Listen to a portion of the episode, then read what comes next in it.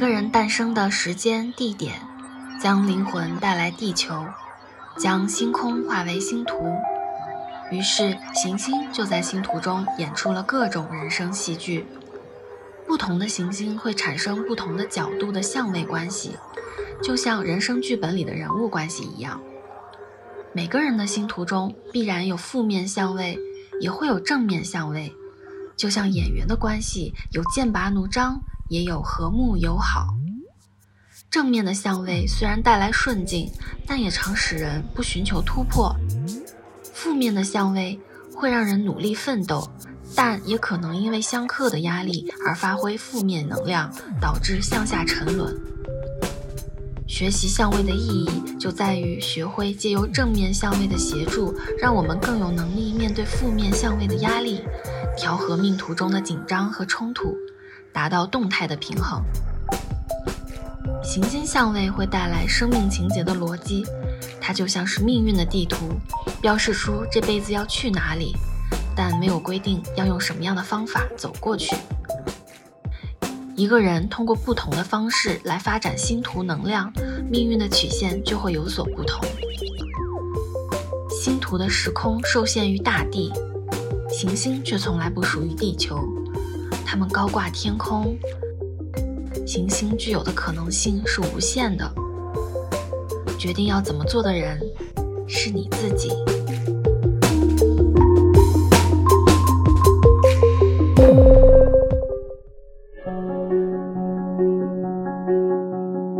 观点可能打架，态度不会偏激，爱是最好的说服力。大家好，欢迎来到爱说服力，这是一档女性视角的播客，我们倡导个体勇敢的向外界发声，表达本身就是力量。我是张根根。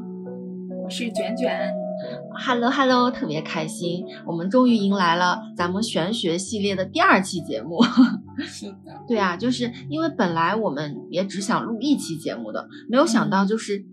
我们的第一期真心小白入门指南，这个听众的姐妹们反响特别的好，让我们受宠若惊。打开第一期那个评论区，就简直像是我们请了水军一样的那种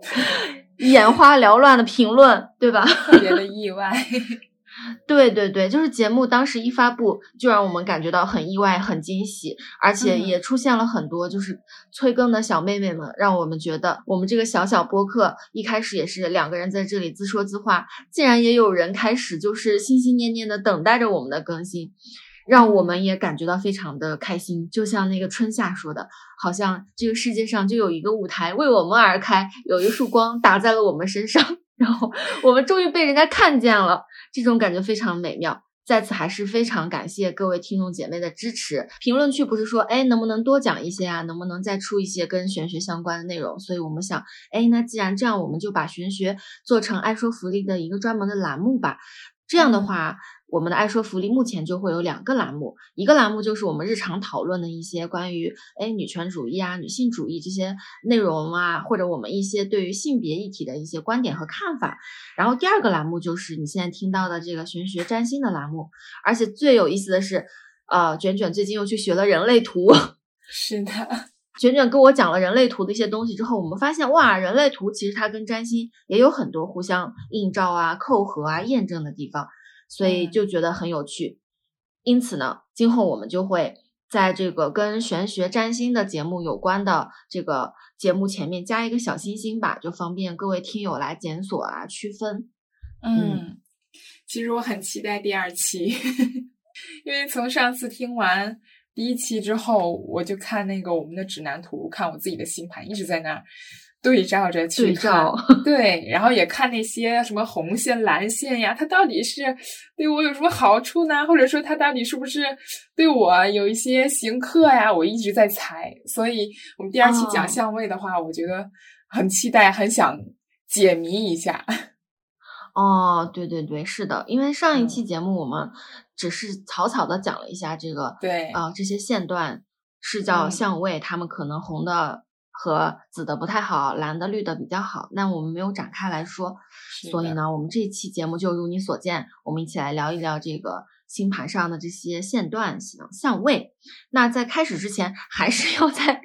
啰嗦一下，就是如果听众朋友你就是还不太了解占星，最好是在听我们这期节目之前。先去听一下我们上一期的节目，他会因为上一期是比较系统的、比较大概的把这个框架给框起来了。因为我从我个人的经验来说，我觉得学一个东西最好第一步是先站高一点、站远一点，就看看这个东西的全貌，从结构上啊、框架上把它搞明白，然后再去填充这些具体的血肉，这样你才会比较容易理解，有一个定位。因为呢。我以前学占星或者了解，刚开始了解的时候，就经常是东一榔头西一棒槌，很不明所以嘛。所以呢，我希望我们这个占星系列节目的一开始，先给大家把这个框架打好，让大家了解大概的一个逻辑，这样也比较好上手，你也会心里比较有数。嗯，所以呢，这是第一。第二就是我们一如既往的，就是占星相关的节目，我们会在 show notes 里面附我们用来举例子的一些图文，我也会做一些小笔记，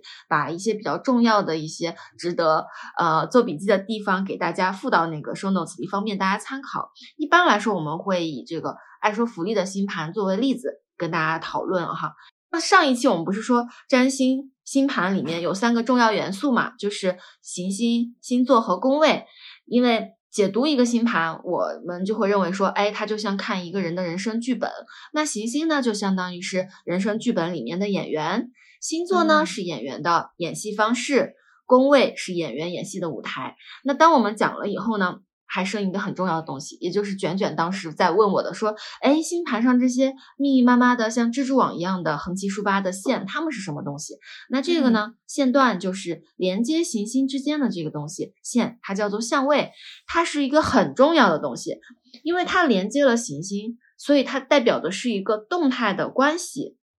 好，所以呢，我们现在就正式开始。好，书接上回。然后这一期 我们主要讲一下这个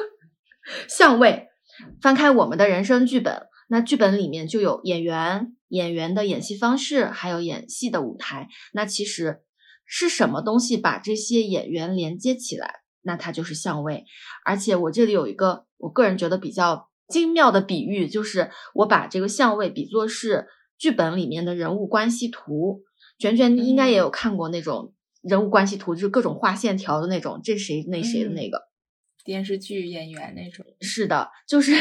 我之前就看过一个把那个《还珠格格》《如懿传》《延禧攻略》《甄嬛传》《步步惊心》连在一起的那个人物关系图，特别复杂，就是把这几个皇上和他的那些关系全部都串在一起。比如说，像周迅演的那个《如懿传》里面的如懿，她是《还珠格格》里面皇上乾隆的第二任皇后，然后呢？秦岚在那个《延禧攻略》里面不是演了个富察氏嘛？她就是《还珠格格》里面乾隆的第一任皇后。然后孙俪演的那个《甄嬛传》里面的甄嬛，她是《还珠格格》里面皇上乾隆的养母。然后甄嬛的情人果郡王，果郡王是《还珠格格》里面那个晴儿，就晴格格的爷爷。然后甄嬛呢，作为妻子，作为妃子，她的老公雍正就是陈建斌演的那个，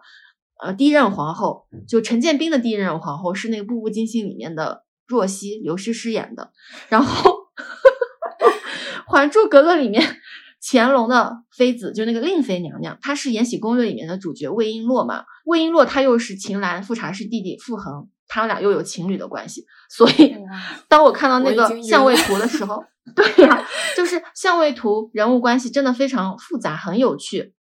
它不光连接了演员，它其实还连接了演员演戏的舞台和演戏的方式，所以相位才是真正的连点呈现，真正的把这个戏剧给盘活了，就让这些演员和人物他不再各自孤独的表演，而是产生一种关联，从而才能够推动情节的发展。人物因为人的关系才会推动故事的发展嘛，所以相位实在是太重要了。嗯，星盘的三要素它是基础，但是真正让剧本能够演绎起来的、火起来的，就是这个相位、这个人物关系，因此它非常重要。你看，我们经常说什么啊，梦幻联动啊，这个联动、那个联动，它其实就是我们人生剧本里的一个相位，它就把一出一出的戏连起来，所以就是这么的重要。所以我们在第二期要专门给它讲一期。好，然后现在呢，我们就用爱说福利的星盘来举例。然后我们在讲的过程中，你也可以随时打开我们说 notes 里查看爱说福利的星盘图。嗯，然后我们现在就来看看这个相位究竟是何方神圣。呃，行星之间的连线呢，它有四个颜色，你看嘛，嗯红色的和紫色的，它代表的是一个比较紧张的关系，这个我们上一期也讲过。然后蓝色、绿色相对它比较舒适，代表比较稳定的关系。那这一期我们就具体讲讲，哎，这些红色、紫色、蓝色、绿色，它究竟具体又是什么意思？然后在这个相位里面，它有一个嗯大概的分类，它分为合相、对分相、三分相、四分相、六分相、空相。一般来说，比较多的我们比较常用的就是这几个相位哈。然后我们一一来讲，合相呢，它就是说，哎，这两颗行星或者三颗行星，他们这几个人、这几个演员凑在一起的重合了，然后这种就叫做合相。你可以看看爱说福利的这个星盘嘛，它里面也有一些合相的地方，在哪里？你找一下在。那个金水日那一块儿，是吧？对对对，就是嗯这三颗行星它合在一起，所以它们的能量是特别强的，合在一块儿，哎，重合了，这就是合相。虽然我们在星盘上看到它们好像还有一点点距离，但其实它是为了方便我们看清楚嘛。但是如果你还不确定它们中间到底离多远，你可以点那个字，就是日、水、金，你就可以看到它们具体的度数了。那说到度数呢，就有一个概念要跟大家讲一下。就不是说合相，就是两个人严丝合缝的在一块儿，一度都不差。这里有一个概念，在占星学叫做容许度，也就是说，我们可以允许两颗行星它有一定的误差范围，嗯也算是合相的。比如说，我查了一下，在我们这个测测占星软件上，合相的容许度是六度，六分相的容许度是三度，四分相、三分相、对冲相的容许度都是五度。所以一般来说，就是两颗行星之间的夹角，在这个被容许的度数之内，它都可以算作是有相位的，明白吗？然后呢，古典占星的话，它就相对于现代占星要更加要求的严格，就更严丝合缝，它对容许度的要求更小。然后呢，这个容许度的要求啊，限制越小，其实行星之间的关系就越准确，对吧？它越精确。所以呢，嗯这个就是合相。然后下面咱们来再讲一下，就是九十度啊、呃冲突的相位，就是这个红色的线，你看到了嗯吗？嗯那红红色的线为什么跟九十度有关？就是当我们把一根红色的线段两端不是有两颗行星吗？你把这两颗行星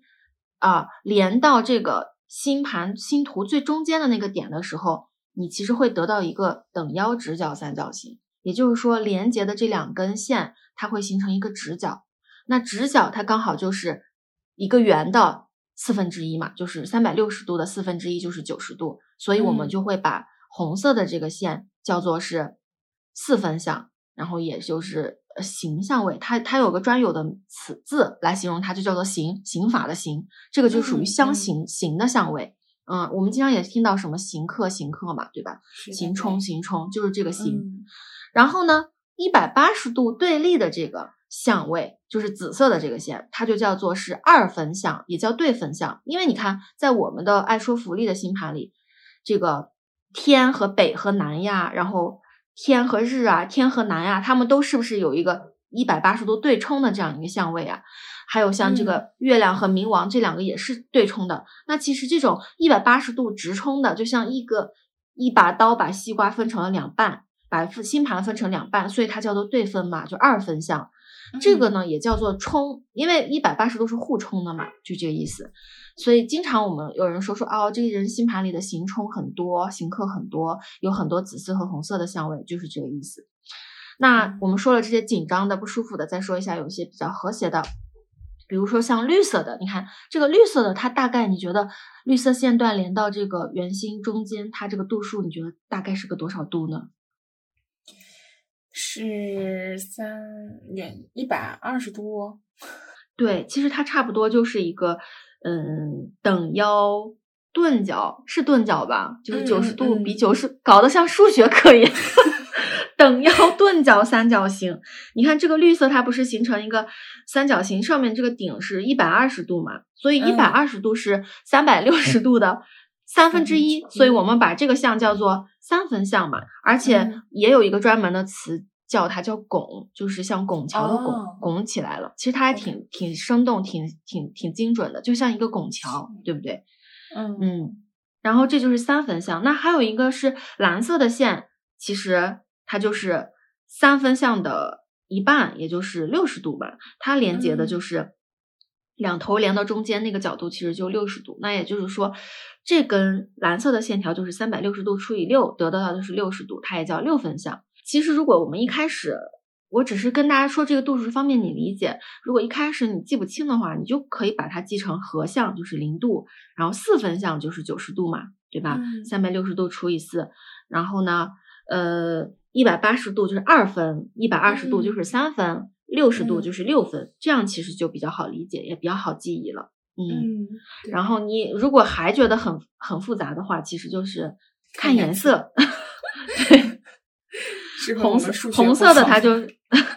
对，紫色的就是对分的，很容易看，像拔河一样。然后红色就是九十度，它是一百八十度的一半，它俩都比较紧张。然后也就是说，跟九十度相关的相位，比如说九十度的一倍、九十度的两倍，它都是比较不舒服的。然后跟六十度有关的，比如六十度、一百二十度，它都是比较舒服的。对，然后这就是它这个背后的逻辑，大家了解一下哈。其实慢慢的，你以后接触多了，也不需要死记硬背，它自然就知道了。嗯嗯。然后呢，除了这些合相啊，什么三分啊、两分啊、四分、什么六分的，还有一个相位叫做空相，也就是说，这个这颗行星它没有跟星盘上的任何其他行星产生连接，基本上按说福利的星盘里没有，但是有一些人他的星盘里有。嗯嗯，好像就是卷卷，你的星盘里就有一个。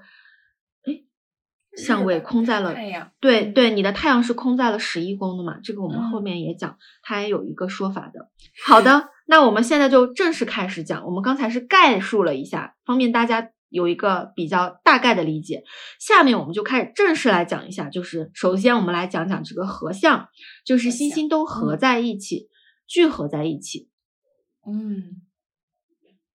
它其实合相的能量是很大的，因为你想嘛，就是。两个东西两两合在一起，它会有时候会打到一加一大于二的那种感觉，因为它不一定是一个很吉利的相位，它也有可能很凶。就这个是个很中性的相位，要看你碰到的是什么人。就相当于是这两个演员，如果是好人和好人在一块儿，他可能会好上加好，激发出更强的能量；但如果是好人和坏人呢，他可能会让这个好人沾染上坏人他不好的习气。对。他是会呃放大彼此的这个演绎的能量，还是说他们互相作用出来的这个结果能量会比较大呢？嗯，这个呢就是看。有一个理论就是说，他说是离太阳越近的行星能量就不会像太阳越远的行星大，因为我们上一期讲过，就是离太阳近的这些近日的，我们说的就是在地球和太阳之间的这些行星，嗯，它们相对来说叫个人行星，就是影响我们个体的这个影响更大。但是比如说像火星、土星啊，然后呢，它们属于社会行星，像更远的，比如说天王星、海王星、冥王星，它们属于时代行星，这些行星离我们越远，它们。对我们的影响其实是越大，也就是说，当近一点的行星，比如说太阳啊，跟金星、跟水星合在一起，它可能就比较舒服，互相成就。但如果太阳跟土星、太阳跟冥王星，那很容易就是冥王、土星啊，它会反过来影响太阳，影响这些比较近的行星，它会压制这些内行星。对，但是我也只能笼统的这样说，因为。玄学里有一个很重要的名，呃，一个概念叫做相不单论嘛，就是不能抽空了说，你还是要具体的看到底是怎么一个情况，他们到底是什么样的关系，具体分析。嗯嗯，好的，然后我们下面就来讲一下这个合相嘛，你看，爱说福利这个合相，它是日水金三个行星合在了一起。那这个有意思的地方就来了，就是咱们爱说福利，它真的不愧是我们的孩子，因为爱说福利就相当于是我们俩的女儿一样，他就有很多我们俩身上的东西，就像在现实生活中，孩子的星盘和父母的星盘，它都会互相映照的。然后在爱说福利的星盘上，你看它日水金合在一起，其实我自己也有一个，我的星盘也有一个很重要的相位，就是日水合。我也是一个日水合，所以我生的孩子他也是日水合，他遗传了我这个日水合的能量。那日水合在一起，它到底代表什么呢？咱们还记得上一期我们说到，就是太阳它代表的是什么？主体性，意意识主观方面的吧？对，就是个人个体实现的相关的。那水星呢？交流沟通、信息传递这块儿。水星我记得特别深。对，因为水星是个小邮差嘛，对。对。然后他还有一些心智层面的方式，就是所以我们嗯看一个人聪不聪明啊，学习好不好，水星是一个很重要的参考。所以呢，当这两颗行星聚在一起的时候，它就会让这个人呢，就是因为水星和太阳本身就很离得很近，他们两个人要么就是合在一起，要么就是没有相位，他不可能就是有别的相位了，因为他们离得很近嘛。那我现在就问问你，就是不知道你觉得你对我的这个第一印象是什么，或者你觉得我最大的优点是什么？快快快来夸一下我！我觉得你可会表达了，可能说，语言表达能力绝对是。对你，我觉得你说对了。对对对，你真的说对了，就是日水河的人就很容易让别人觉得他伶牙俐齿，特别聪明，有点小机灵。嗯、他这种聪明，嗯、他不属于什么大智慧，他是那种看起来可能机灵古怪的。就是他这种日水河会让他的脑袋转得很快，因为我们之前也举例说，水星它是个邮差来的嘛，每天非常忙碌的来回穿梭传送信息，就像是一个。沟通脑子的回路，他动得很快，所以这种人他思考的很迅速、很敏捷，反应也特别快。所以在这个程度上来说的话，这个人他还是挺聪明的。嗯，那我们的女儿很聪明，继承了你的优势。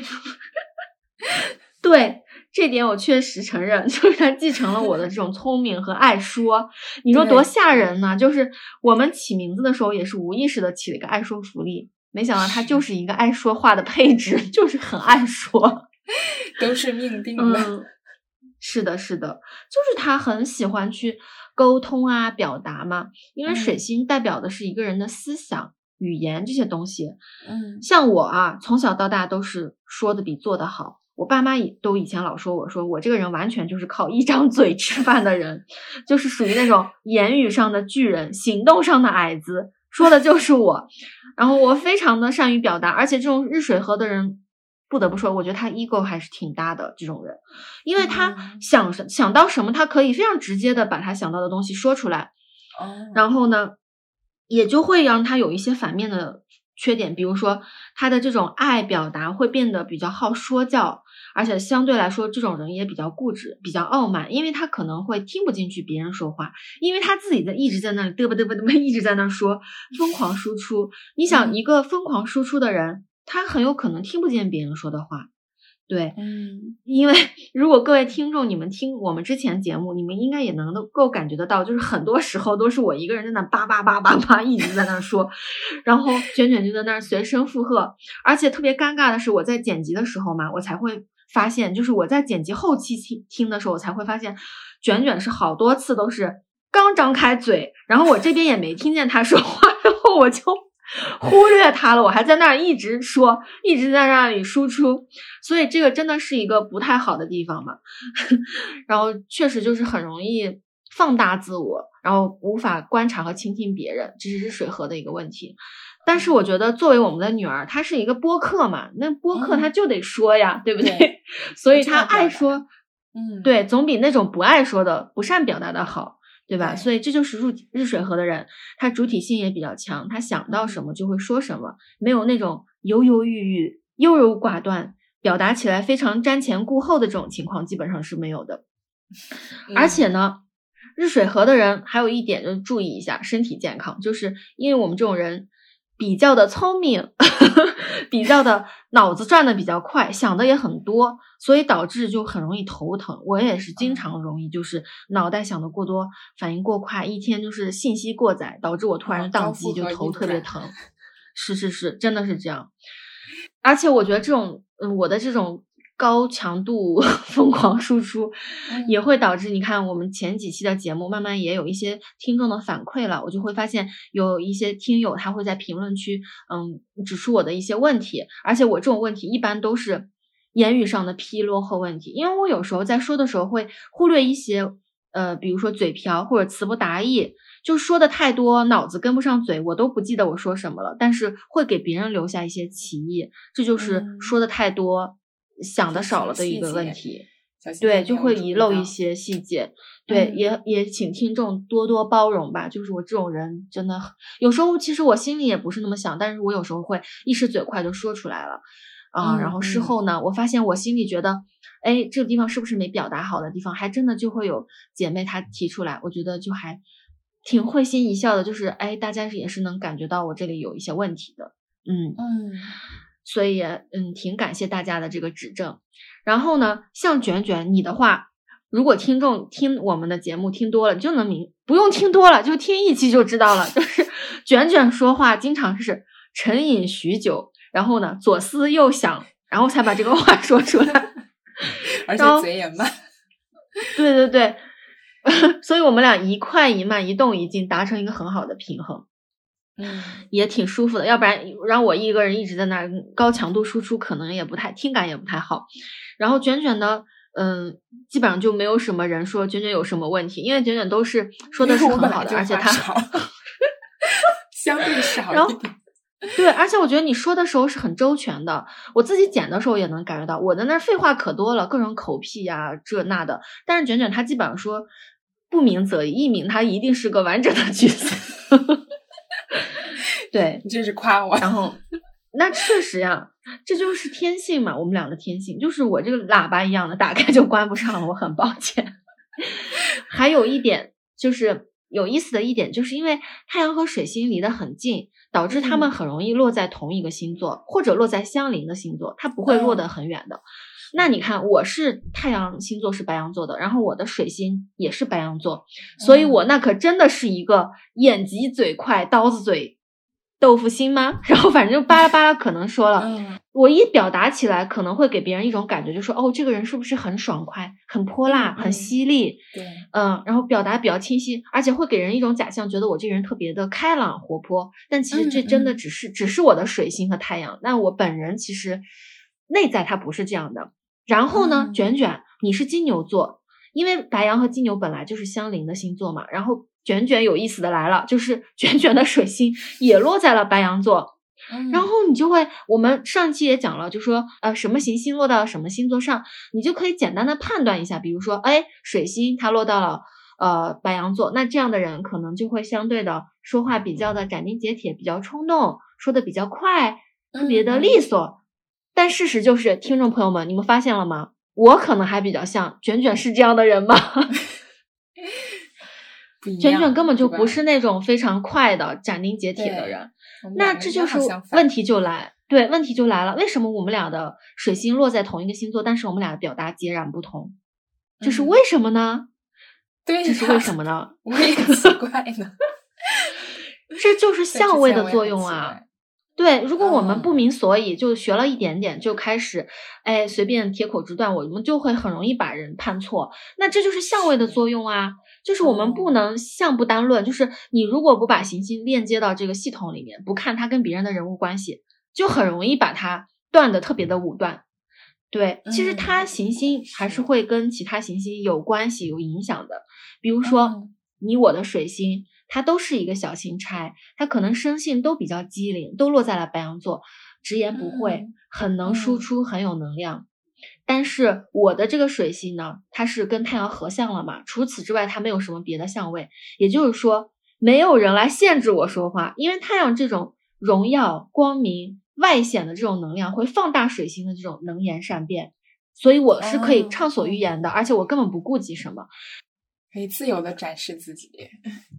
对，就是说着说着说嗨了都浑然不觉的这种人，我就是这种。但是卷卷的这个水星呢，它是连接了三颗行星，这三颗呢都是外行星，就是而且都是一些比较远的、比较牵制力比较强的行星，所以导致卷卷就没有那么强的表达欲。你看卷卷的水星，它跟天王星和海王星形成了一个九十度的四分相，也就是红线。嗯它是不舒服的。也就是说，嗯你看，本来天王星和海王星在卷卷的星盘上合在一起，天王星它总是想变革嘛，它想来点不一样的。然后海嗯王星它是迷蒙的、情绪感的、流动的。那这两个比较相左的感觉，它链接在一起以后，它会形成一个合力，而且它是用一种不太舒服的力量去扯你的这个水星，也就是会让嗯你在说话的时候经常想说，我到底用一种什么样的方式说话可能比较合适呢？我是不是要尽情的表达自己情绪呢？还是我要嗯随便说、无所畏惧的去说呢？可能我觉得我在剪辑的时候，我都能感觉到你这种张不开嘴的这种感觉，就是考虑的比较多。就是我说的这样会不会不太合适？你是否是这样的？嗯，这两个行星应该是在我这里表达上产生了内耗，两端的拉扯。嗯，是它扯着你，让你这个水星就不敢说话。而且除此之外呢，这是一个四分相嘛，我们后面会讲。然后它就是刑克了你的这个水星，导致水星有话不敢说，思前想后，瞻前顾后，这是一点。二是还有一颗行星也联动了你的水星，它就是土星。土星吗？它对土星，它跟这个水星连成了一个蓝色的线。蓝色线它是好的，它是一个六分相，就是还是和谐的相位。但是再和谐，土星就不是什么温柔的人呢。土星是一个爹呀。土星是一个很严肃的长辈，对，嗯，他很凶啊。就是说，即便他没有骂你，但是你在这儿说话呢，突然来了一个大爹站在你旁边，这个大爹他没有对你有任何规训，但是他就在那儿笑眯眯的看着你，这多吓人呐，是不是？对，有个爹在后面。对呀。就是他，他给你一种无形的压力，所以你就会感觉到，因为卷卷有这种先天的配置，所以他本来是可以快速说话的。但是每当他表达的时候，这三颗行星，就是你的这个水星演员，每次要登场的时候，这三颗其他的行星就上来要扯他，给他造成这种压制，导致你这个水星的能量就没有办法在白羊座发挥出来。对，所以这个就是一个很有意思的点。嗯，相位它是要把这些点都连起来，所以这个故事才会充盈，人物的关系才会更复杂。因为我们都知道，人虽然说我们都有表达的权利，但我们不可能在随时随地都无所顾忌的表达。那因为人物之间这种关系，你看他们三个像领导、像长辈一样压着你，你就不敢说话了。你看我的生活环境里，我的星盘上就没有领导管我，所以我就一直在随便的说话。对，所以这个就是剧本有意思的地方。哎，你讲到这个，我想到我不是也在学那个人类图嘛？然后我看我们两个那个人类图上面的喉轮，就是表达那个地方，我们两个是完全空白的，而且也没有闸门，就是完全开放的。哦，对我也是在想，我们这两个也是一样的，跟在星盘里面也是对应上的。那本身玄学就有一个呼应在里面。然后另外呢？是的，是的。对，另外呢，就是它打开的状态，为什么我们两个表现的不一样呢？就是这种完全打开的能量中心，会可能更偏向两个极端去发展，要么他可能非常会表达，要么就是可能像我一样非常的犹豫，然后表达很墨迹这样子。所以感觉也很契合这个相位里面的这个关系。是的，而且我们俩的那个喉轮的那个活跃度也不一样，我的是过分活跃，我记得是百分之八十几嘛。对对对，在那个脉轮里面，你那个是对对八十多，我这个是三十多，是吧？对，你的就是一个正常的，可以正常表达，我的可能就过分，就是有点过过分输出了。好吧，然后。所以这个人类图也挺有意思的，就是选选，然后赶紧去学，然后有机会的话，我们也在玄学里讲讲人类图，也给大家一个另外一个角度的参考。嗯嗯。然后呢，咱们现在就来回看一下这个叫做日金相位，就是太阳和金星。因为你看爱说福利，它不光是日水合，它太阳和金星也有合相的嘛。而且这个日金也很厉害哦，你知道是什么意思吗？就是金星，我们之前有举例。但你还记得，就是金星，我们举的例子是谁？是什么样的人吗？是一个小公主，一个美美的女性。对对对，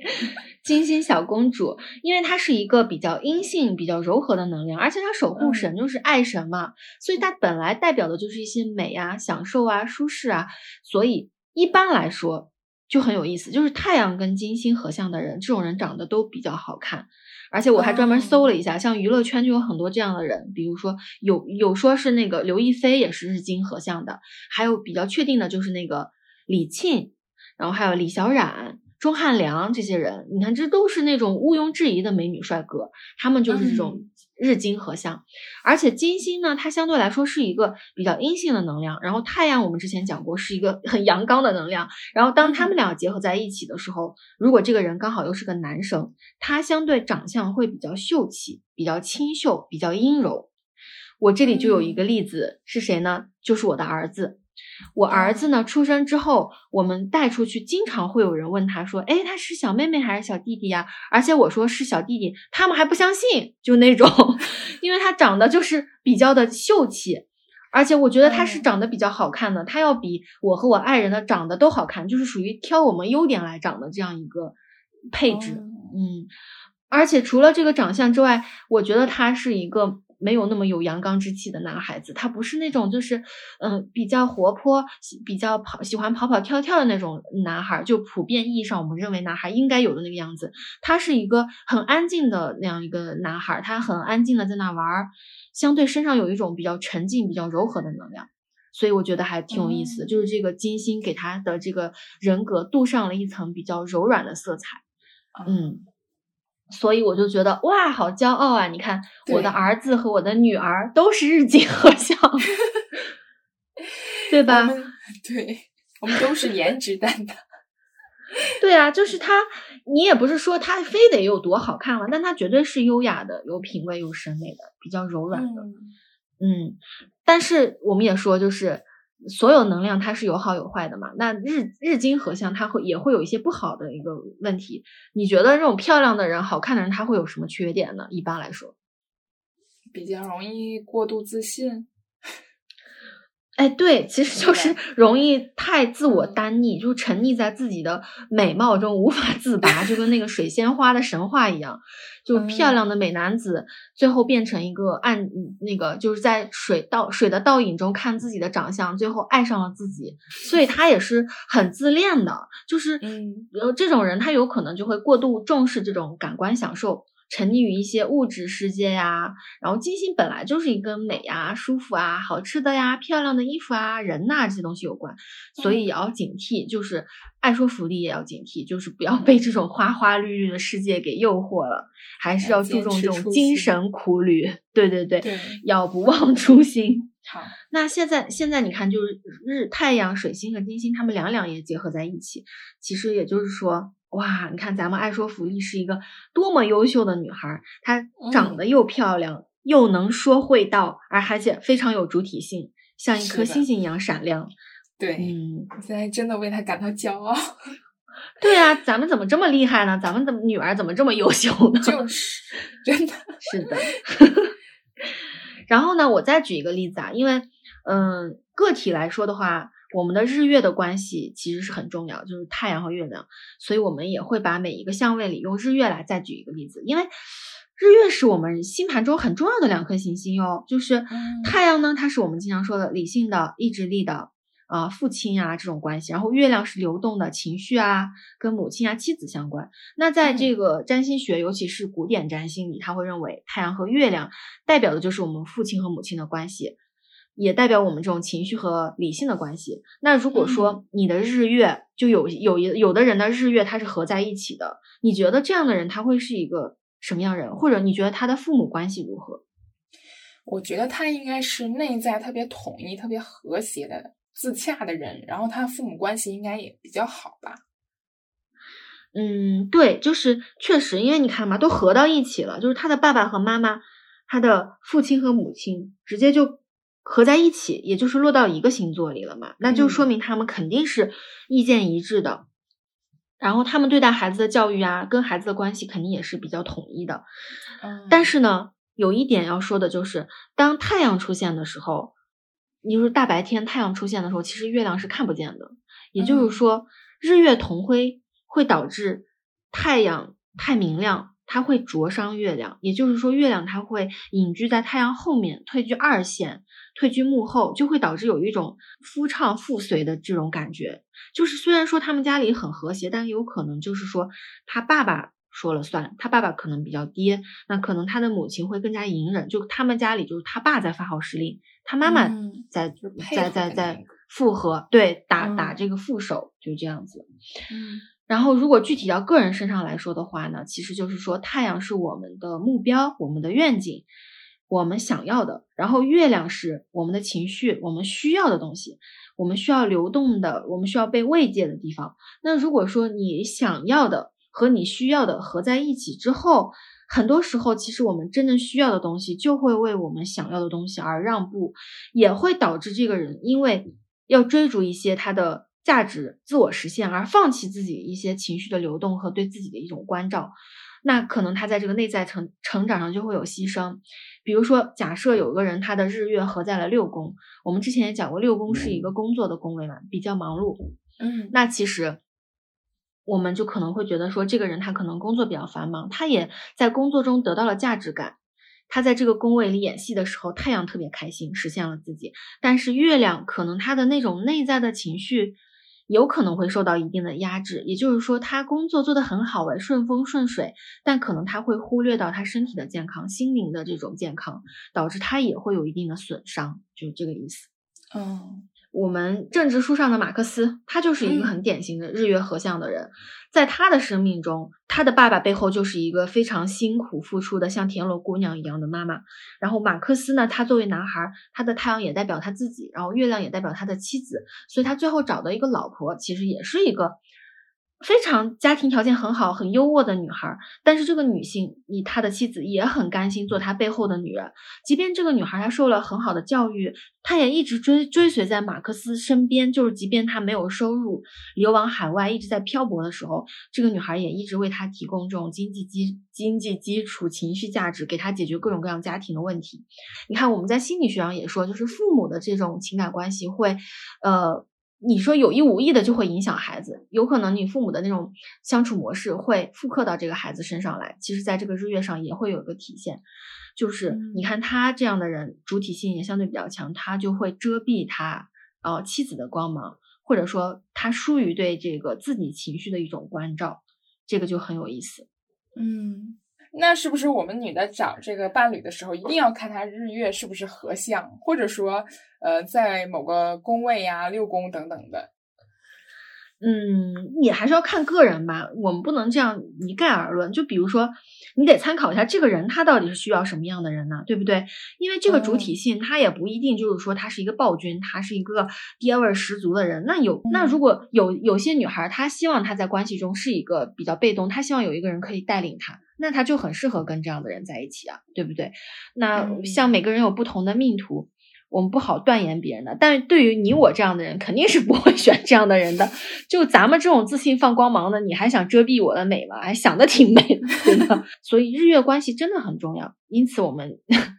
就看你自己想选择什么样的伴侣，你需要的是什么，对吧？也不是所有人都像我们这样，嗯。嗯而且我觉得有意思的一点是，这个马克思的老婆，我刚我之前查资料发现，他老婆的这个娘家竟然还成立了那个飞利浦公司，就是现在还在的那个飞利浦，好觉得还挺厉害的。对，嗯所以这就是有一些人他可能就是愿意去甘居幕后，有一些人他就是为家庭牺牲了，他自己就把自己化作一颗比较暗淡的月亮，在太阳背后默默发光。然后下面我们来讲一个不舒服的相位，也就是四分相，也就是形相位，也就是嗯九十度相位，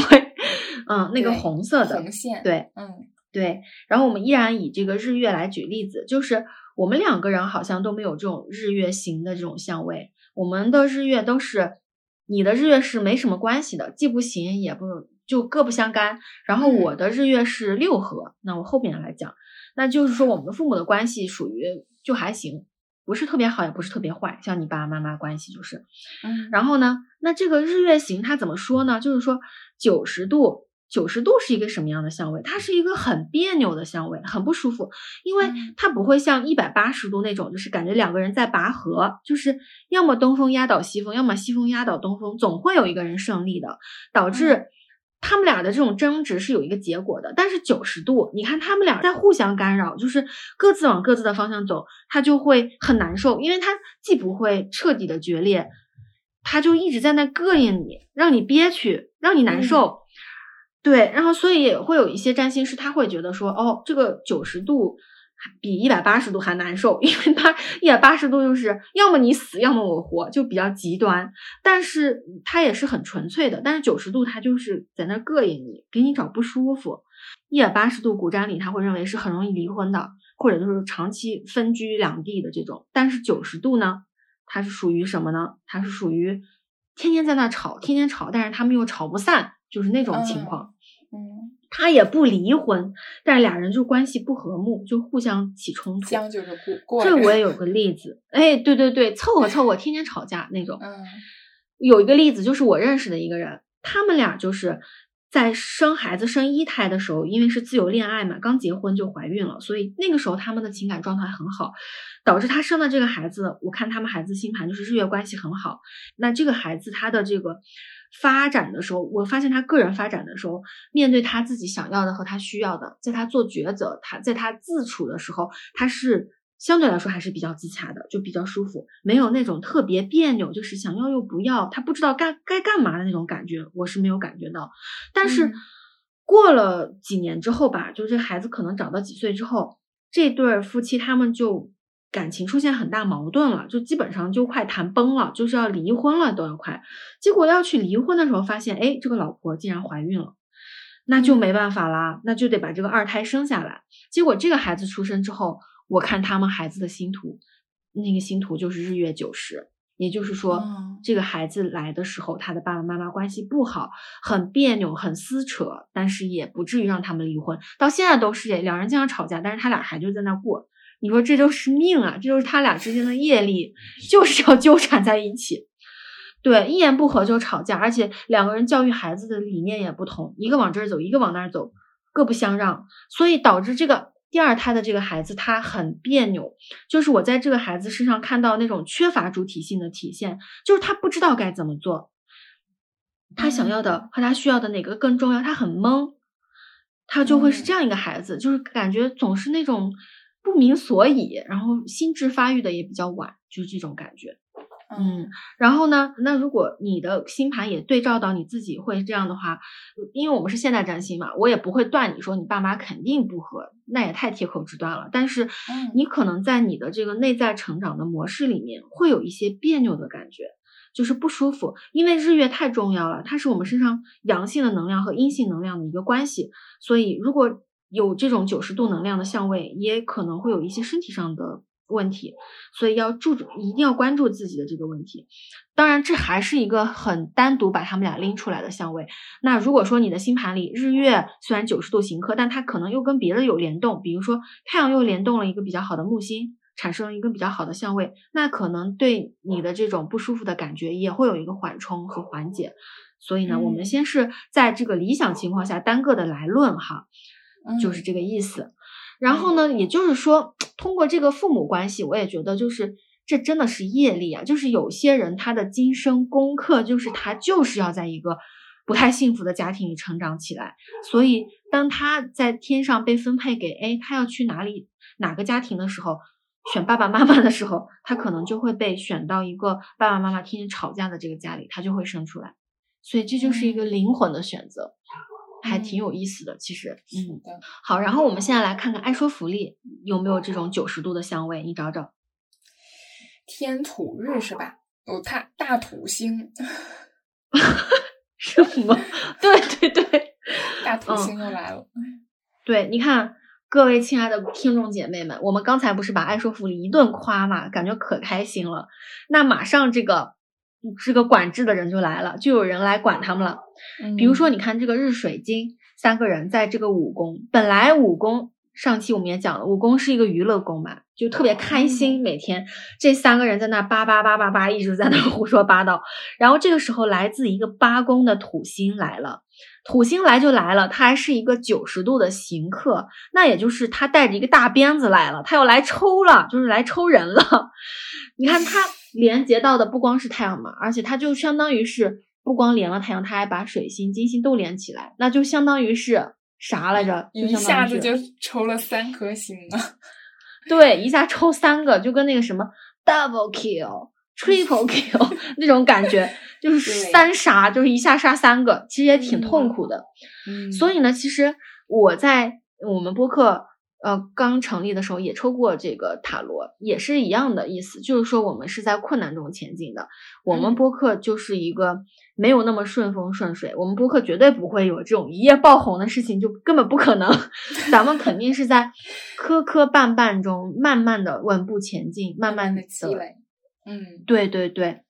你看嘛，为啥？因为每当我们一开心，那个土爹的鞭子就抽过来了。对呀，而且他为什么要抽呢？因为土星本身它代表就是一些比较深刻的、比较有责任，呃比较踏实的东西。嗯，然后这里我要说了，卷卷经典的就来了，就是卷卷你自己看看你的星盘，就你这个土星的相位啊，在八宫跟我们爱说福利的这个八宫的相位，几乎那个位置都很像，就是一样的。对，我刚看到，真的是基本上一样。对，真不愧是你的女儿，她也遗传到了你的这个土星的这个能量。不好意思了，我 把我的土星带到了这个盘里。就是我觉得特别有意思，就是我们不是说谴责啊，就是很很很正常，因为 你我真的太合适了。就因为你看我太嗨了嘛，就是我这种特别容易自恋的人，在那儿在那儿开心的时候，这个时候我们特别需要一个沉沉静的力量。我的这个土星 抽你一下，对对，特别需要就是有一个人能不能拉一下我，就是瞪一瞪我，不然我就会像一片风筝一样就飞走了。其实这样是不好的。对，然后土是的，是的，土星的功课它就是从八宫来的嘛，因为八宫本来就是一个比较深刻的，然后极恶宫嘛，它是一些人性中很幽暗的东西，一些很深刻、深层次的东西。所以每当我们在呃武功虚无缥缈的时候，土星它就遗传了卷卷的这种自我审查，它就来了，它就会说：你们在这玩什么呢？你们在这嗨什么呢？想点深刻的东西行不行？对，就是能不能不要那么 low 啊？就他会鞭策我们，就说你们不要太过去迎合这种娱乐那种流行热点，你们要做一些真正有意义的东西。他就是这样一个一直在审查我们的这样一个形象。他其实我也讲过，就是土星，如果你发挥的好，他是一个很好的领导，他很善于去统筹啊、规划呀，做这种一个呃工作的安排和设计，所以还挺好的。嗯。哎，我有一个疑问啊，他是不是相当于他在哪一个宫，他就会对这一个宫的领域的内容会相对的审查一些，更谨慎一点吧？如果说好的方面，是啊，是这样的，因为土星落哪儿，哪个宫它就是受到了管制和审查。嗯，而且如果我们觉得不好，就是他在打压你，让你不舒服。那但是土星的那个业力，它给你的感觉其实完全是看你怎么看。他给你不舒服，让你不舒，让你有压力，他就是在管你，在压制你。但是如果你能够在这种不够顺遂的场景中，当你遇到土星的这种困难的时候，你的心态是好的，那它就不足以成为一个打压你的东西。这也就是一个人个体的主体性在星盘上的一个彰显。那就是说，我们生活中肯定会遇到负面的事件嘛，但是我们可以用正面的情绪去面对。负面事件不代表我们一定要有负面的情绪，对吗？所以，他这个土星再跌，咱们也不把它放在心上。然后，你这个鞭子甩的再响，又能怎么样，对吧？咱们依然可以做得很好，而且我们也很感谢他平衡了咱们爱说福利这三颗行星这种自满呀。忘乎所以呀，这种快乐，我们也需要一些深刻的东西，给它镀上一种比较沉稳的气质。我觉得这是很好的，对吧？嗯嗯。而且你看嘛，本来你想这三颗星星已经多么的无法无天，本来三个就连到一起，而且你仔细看看这三颗星星，它联动了很多其他的星星，对，你发现没有？对对，它你看。左边联动了一个月亮，也是一个三分相，一百二十度，然后又联动了上面的木星，也是一个很舒适的，而且最重要的是这三根变成了一个非常稳固的大三角。那等一下我们讲到格局的时候会讲到，这个大三角其实还蛮舒服的，就很容易导致这个人在自己的这个舒适圈里不愿意出来。所以，我们如果在武武功没有受到鞭策的话，我们可能会讲很多讨好自己、迎合别人的，就单纯图个开心的这样的这样的这种内容。可是我们没有，为什么？因为这个土星来的很是时候，就是每当我们想要放逐、想要休息一下，哎，谄媚一下听众的时候，这个鞭子就抽过来了嘛。对，所以我觉得挺好的，因为我们也其实你我都非常明白，我们不想把爱说福利变成一个特别娱乐向的、啊、嘻嘻哈哈的那种节目。我们也之前也就讲过，我们很希望它还是能够带给大家一些思考的。嗯。因为我们叫爱说福利，虽然很爱说，但最后希望它是有力量的。这种力量它一定就不是那种很虚浮的东西，那它必然需要这种土星的能量来对我们进行一种牵制。嗯嗯，然后还有这个我们的爱说福利里，除了这个以外，还有一个土星和天王星也形成了一个形象，对吧？你看之前我们也讲过，天王星它比较大胆，比较喜欢变革，所以。天王星所在的宫位，它会让这个宫位里的东西有一种反叛，有一种颠覆。那土星呢，它又反完全反过来，它是很保守的。那这种土天互相的行克，其实它就是代表爱说福利，它其实是在一种保守和大胆中寻求这个平衡。其实你我在做播客的时候也感觉到了，就是首先呢，我们其实会受到很多管制，很怕就是会不会被和谐，因为此地发言。这个言论的自由呢，那简直就是受到各种各样的管控。比如我们发布这个节目以前，还有好多次这个 show notes 里的字都发不出去，他就说你这里有什么违规的呀，这个那个的，这是一个外界给我们的压力。那还有就是，嗯，我们自己作为一个女性主义的播客，尤其是占星，因为我们偏科普向嘛，然后如果在讲到女权主义啊、女性主义的时候，其实我们也自己会遇到很多新的观点，它就会跟我们一些旧的。我们固有的一些头脑中的秩序产生一个冲突，也让我们很汗颜。因为你我都有这种感觉，就是当我们再回头听之前的那个节目的时候，简直就是尴尬的脚趾抓地。就是不是说没有办法听自己的声音，而是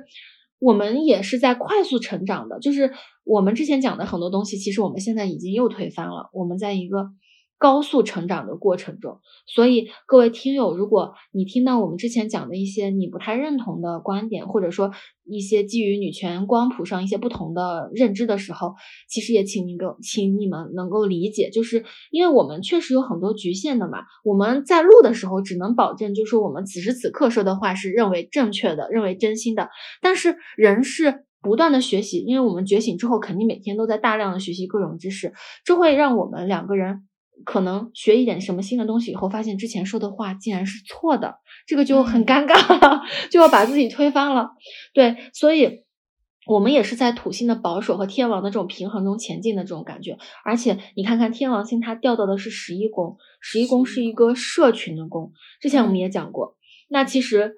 我们通过社群，就是你看，比如说一些评论区啊，也有一些人在这个公众号跟我们评论留言，其实。他也会跟我们提出一些意见，或者说跟我们说一些在观点上相左的一些认知，我们听到之后也会受到很大的帮助，会让我们改进很多比较陈旧啊或者比较错误的理念。而且本来这个天王星就是来自十一宫，它跟这个八宫产生这样一个固执的这种纠葛，其实挺好的，它就是在帮助我们进步，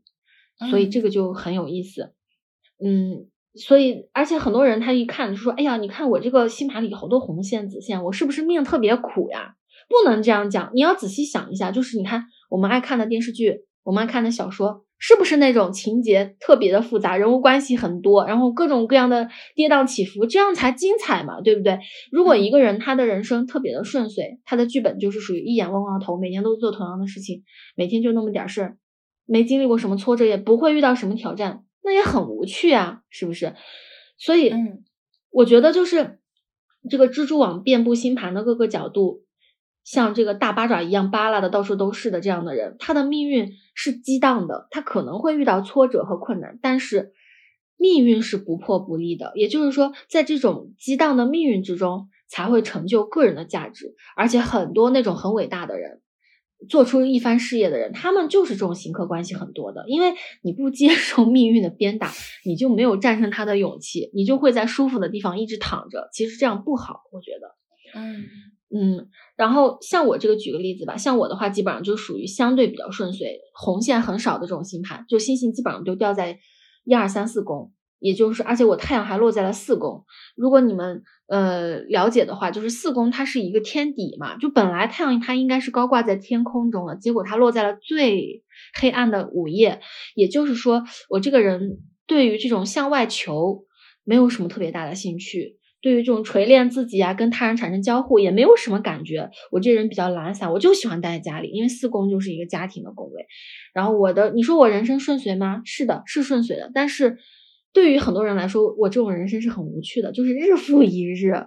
长此以往的这样生活。所以我也有朋友，就是那种行客相位特别多的，哇塞，就是整个特别的像蜘蛛网扒拉的到处都是。然后他的生命中就是很很忙碌，他每天有很多事情在做。但是我很羡慕他，就是因为他的人生体验比我多多了。他同样是一天，我过的一天就一模一样，他的每一天都很不同，他的人生就很精彩。有很多事情值得他去回忆，我觉得这未尝不是一件好事呢，对不对？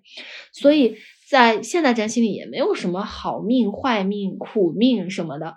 这完全看你是怎么怎么去看待它的，对吧？而且也不是说，难道所有难道有人的星盘里所有星星都是红的吗？这不可能啊，对吧？它都是有红有绿的，也就是说。我个人一直喜欢一个词叫做动态平衡，就是摇摇欲坠的平衡。再顺遂的人，再有钱有势的人，他也有不开心的地方，也有红线刻到他的地方。对，然后，然后再惨的人，他可能，嗯，是的，是的，就是一切都是相对的。你说他再惨，他可能很激荡，但是他也有很多舒适的地方让他去缓一缓，歇一口气。所以。它命运的平衡，它一定是一个动态的平衡，动态的平衡才是真的平衡，就是左一脚右一脚，前一脚后一脚，起起伏伏，它才是真平衡。那如果说一动不动，那这个人就是死的，只有死的东西它才是一动不动的，那种平衡还有什么意义嘛？对不对？所以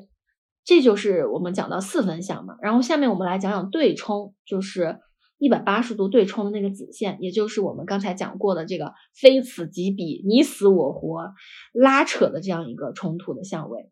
这个相位呢，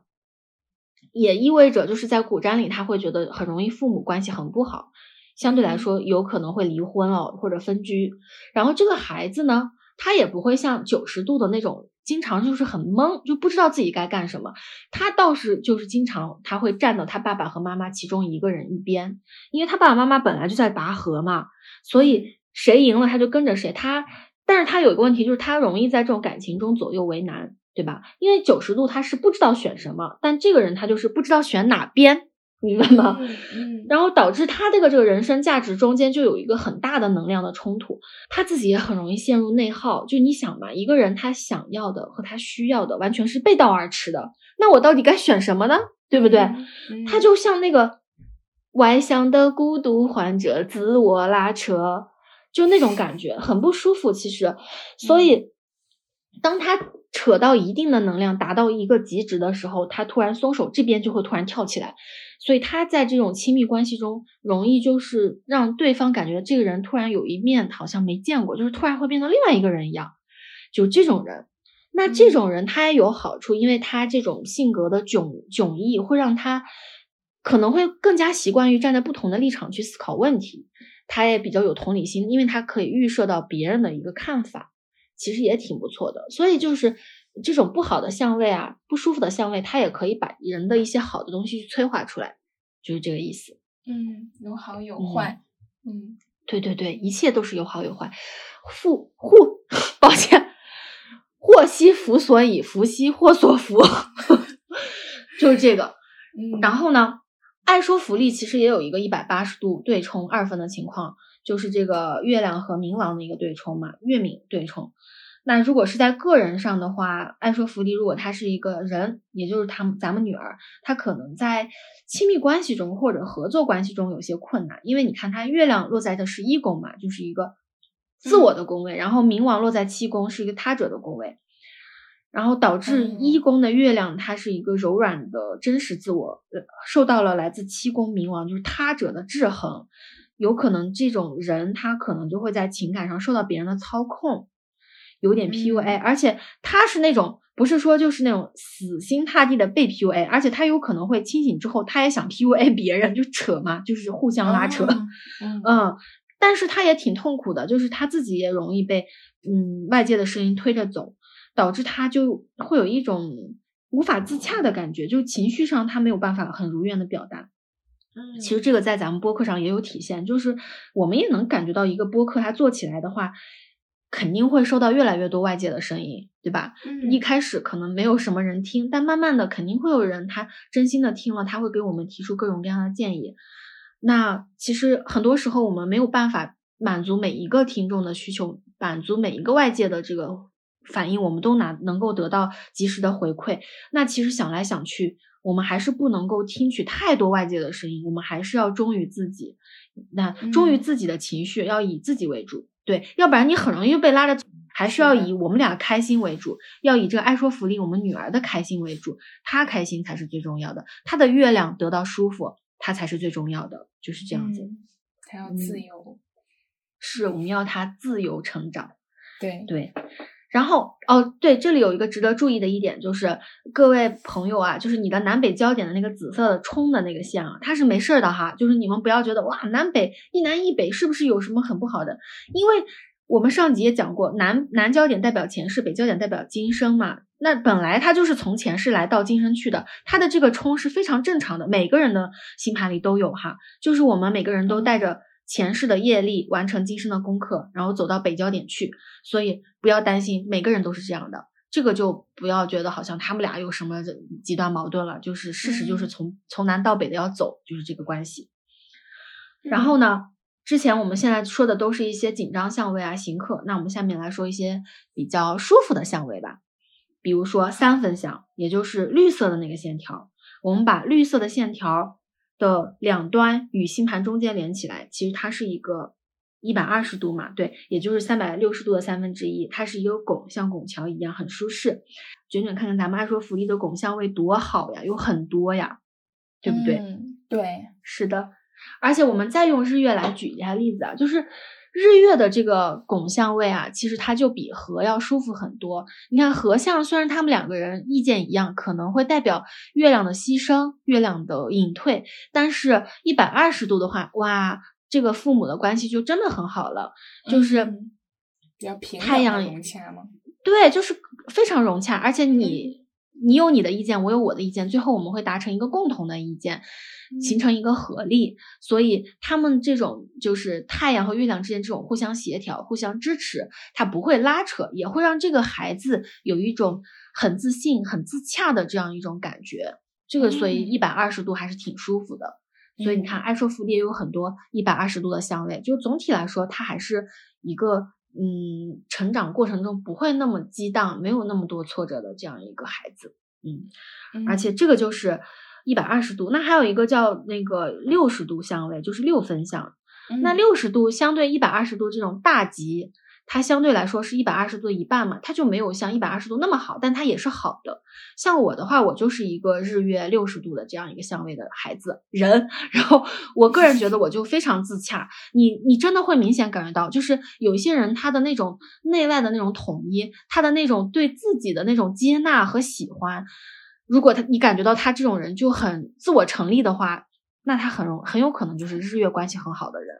这种人，嗯，而且我的朋友经常会说，就感觉我这个人就是在爱里面长大长起来的这种人，就是爱值很满的人。这种人就就很很容易是日月关系好，因为他父母关系好嘛，也会影响他的这种行为模式。对对对，是一个联动。而且父母关系好也会影响到说这个孩子他自己想要的和他需要的达成一致，达成一个和谐，所以他根本就像我的话，即便是我我我举个不恰当例子啊，我觉得或者说有些人啊，他会很自卑嘛，就是别比如说街上有些男生盯着他看，他会觉得哎我是不是哪儿穿的不对啊怎么样？但是我这种人我就觉得别人多看我两眼，想他一定是爱上我了，就是这种人。对，所以这就是一个很融洽的这样个相位，它也很清晰，就是对，很舒服。对，然后这个呢，就是两个比较好的相位嘛，比如说六分、三分。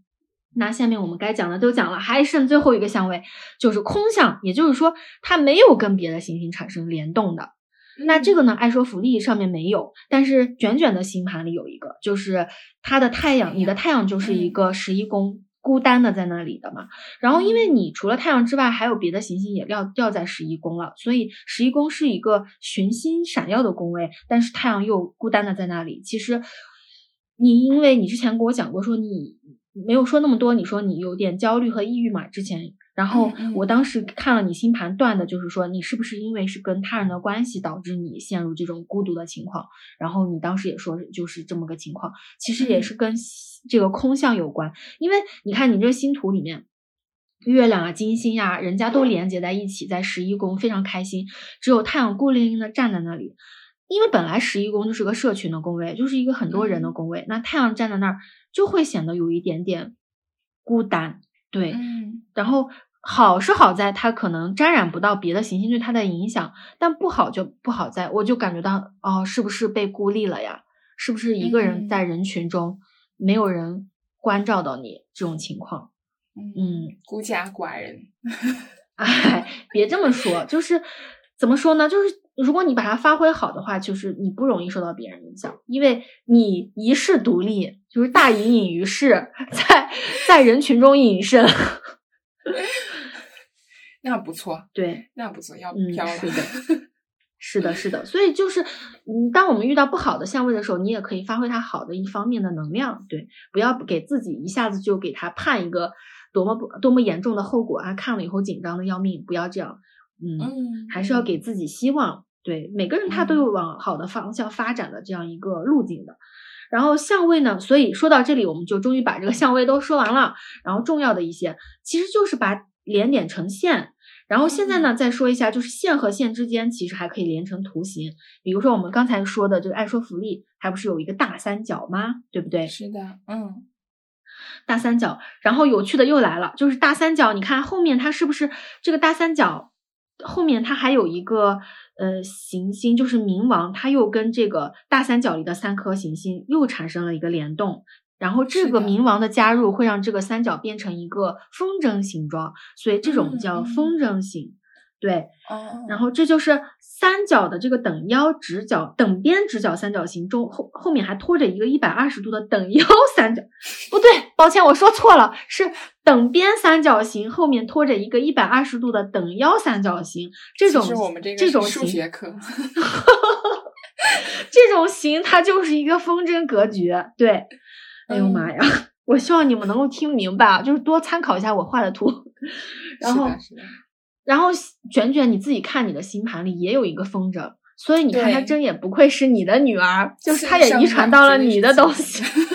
对，绝对是咱们俩亲生的。嗯，然后格局的话呢，你看这就是人物关系，它能连成一个什么样的关系网？嗯还有比如说，还有一个叫星群的，就是你看，比如说很多星星它有可能集中在一起，像爱说福利，它就金日水南都落在五宫嘛，它就是聚集在天蝎座，那它这就是一个星群。嗯那群星荟萃的这种地方，它能量就会很强，所以我们也很注重把这个呃五宫的能量给它发展出来。那还有就是大三角，大三角就是一个比较稳固的一个六十度的等边三角形嘛，它是一个很舒适的一个三三联动的一个形。嗯，而且爱说福利，呃，不光是连了三颗星，而且其中的一个点上还有三颗合体了，合相了，所以它简直就是叠加 buff，很很很很厉害了。对，嗯。然后你看，我们之前不是还引申说了一下，说这个三角形的三个角都落到了哪三个星座吗？然后它是巨蟹、天蝎和双鱼，然后这是一个水象的大三角。这个呢，我们再说一下，就是以后我们会聊到这个星盘里的四元素，就是风、火、水、土，这个也挺重要的，因为水呢，它代表的是一种比较流动的情绪，然后很柔和、很敏感的，它其实也跟我们爱说福利的这个性格很贴近，就是要在这种柔和敏感中达到一个非常极致的超级大三角，就是很舒服。嗯，嗯所以就是说这么多线它都联动在一起，然后再加上这个风筝，风筝的这个里面不是冥王加入之后，它跟这个月亮对冲了嘛，其实挺好的，它就是在这个稳定之中又加了一层不太稳定的能量，因为它对冲，所以呢，哦，也会给这个积极的能量圈里带来一个挑战，也就是说，机遇和挑战并存。因为我们将说要跳出舒适圈，跳出舒适圈。如果你在一个特别稳固的关系中待太久的话，其实也不太好，不利于这个爱说福利的发展。我们也要去想办法，怎么能够冲破这个桎梏，去破一下，也挺好的。嗯。哦，原来如此。对，这个就叫做大风筝。那还有一种就是大十字，就是我老公那个星盘的那 个，对，就是一个大正方形，红色对一个大红框，对，嗯，这种的大正方形、大十字，然后四颗行星形成一个正方形，而且中间还是两两对冲的，这种就叫大大十字。嗯嗯这种相对来说的话呢，就是要稍微辛苦一点，它就是一个比较大的羁绊和束缚。相对来说，因为三角形的这种框架，它是一个舒适的牢笼，就是我们刚才讲的大三角。但是这个四边形的框架，它是一个挺难受的牢笼，就是都把人扣在里面。但是这种大十字的人，他可能在很多地方就很固执，他很难去跳脱他眼前的一些枷锁和捆绑，其实还挺不舒服的。但是话又说回来，就是越不舒服的时候，越是人能够发挥自己的主观能动性去冲破这个枷锁的时候，所以这种很大的这种十字架的格局，也容易出大人物。因为人他受不了嘛，他特别难受，他被捆住，被抽鞭子，天天抽，谁受得了，对不对？所以他一旦冲破，冲出去，他就会掉到另外一个天地里面去。所以，还还也是一个挑战。然后，而且你看，如果把这个。这个正方形劈成两半，它就会变成一个 T 三角，也就是等腰直角三角形，也就是两颗对冲的行星，然后又连接了一个跟它们相形的行星，这种三角就叫做 T 三角，也是不太舒服的一个三角，它也叫做是三形会冲。嗯哦，然后放在一起就是一个大十字，这个就是一个命运的十字架架在这个人身上一样。我们不能说他这种人命途多舛，但是他可能会在内在成长中有很多挣扎，对，然后 可能就会有稍微辛苦一点，嗯，也挺不容易的。他拿的这个剧本就是一个相对比较丰富、比较难驾驭的这样一个剧本，所以他可能会花更多时间去解决这个剧本里的人物的这种关系的问题。嗯，当我们星盘里有一些不舒服的相的时候，千万不要自我否定，这也是一个机遇。比如说我之前不是土星落二宫嘛，我就想我肯定穷，我这辈子肯定赚不了大钱。我现在想，确实我我确实肯定可能会赚不了大钱，但我也没有多穷吧。就是这种很多时候这种客观的不好，它体现在你这种主观的一个对物质感觉到匮乏的地方，而不是说你真的很穷。所以还是要对自己有希望。对，就个人容易内耗一点，可能。对，就是这种红线多的人，他就是容易内耗嘛。他怎么能不内耗？他每天都在被多方面的鞭打，他能不内耗吗？嗯，所以我就觉得说，顺遂也会带来了无生趣。然后百无聊赖，然后激荡的命运也会催促一个人向命运抗争，反倒让他的这个剧本精彩纷呈。所以，即便这个抗争的过程中确实痛苦，但是你在这种磨练中蜕出来一层皮，脱胎换骨之后，你会发现你已经进入一个新的境界了。这就有一句话说说算命算不准修行人的命，就是这个意思。就是当我们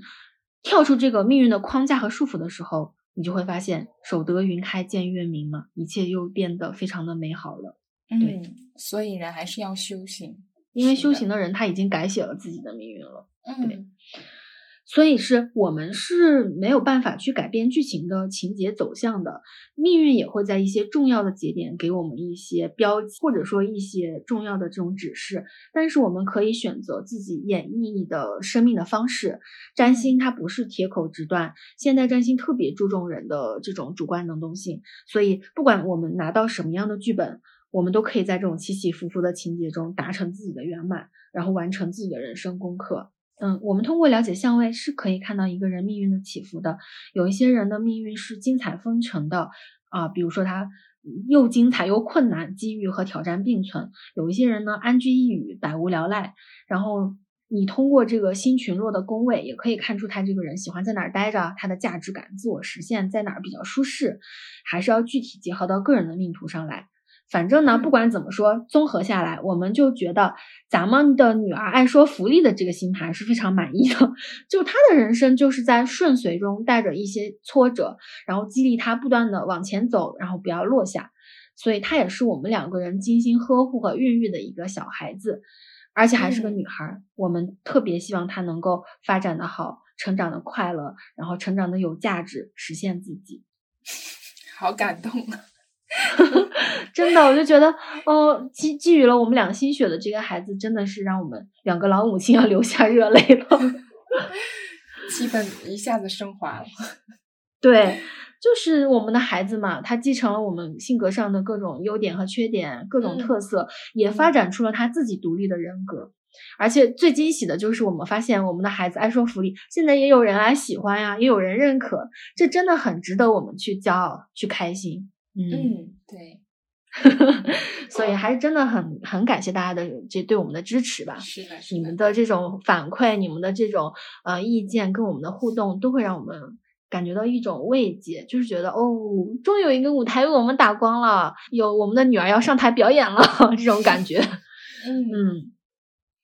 好吧，那今天我们就说到这里喽。嗯。爱说福利是一档女性视角的播客，我们倡导个体勇敢的向外界发声，表达自己。如果你有任何的意见建议，都非常欢迎你在评论区与我们互动，或者订阅我们的同名公众号“爱说福利”与我们保持联系。也可以在小宇宙、喜马拉雅、荔枝电台、QQ 音乐、苹果 Podcast 等其他的泛用性的这种客户端找到我们。那今天我们就聊到这里喽，我们下期再见吧，拜拜，拜拜。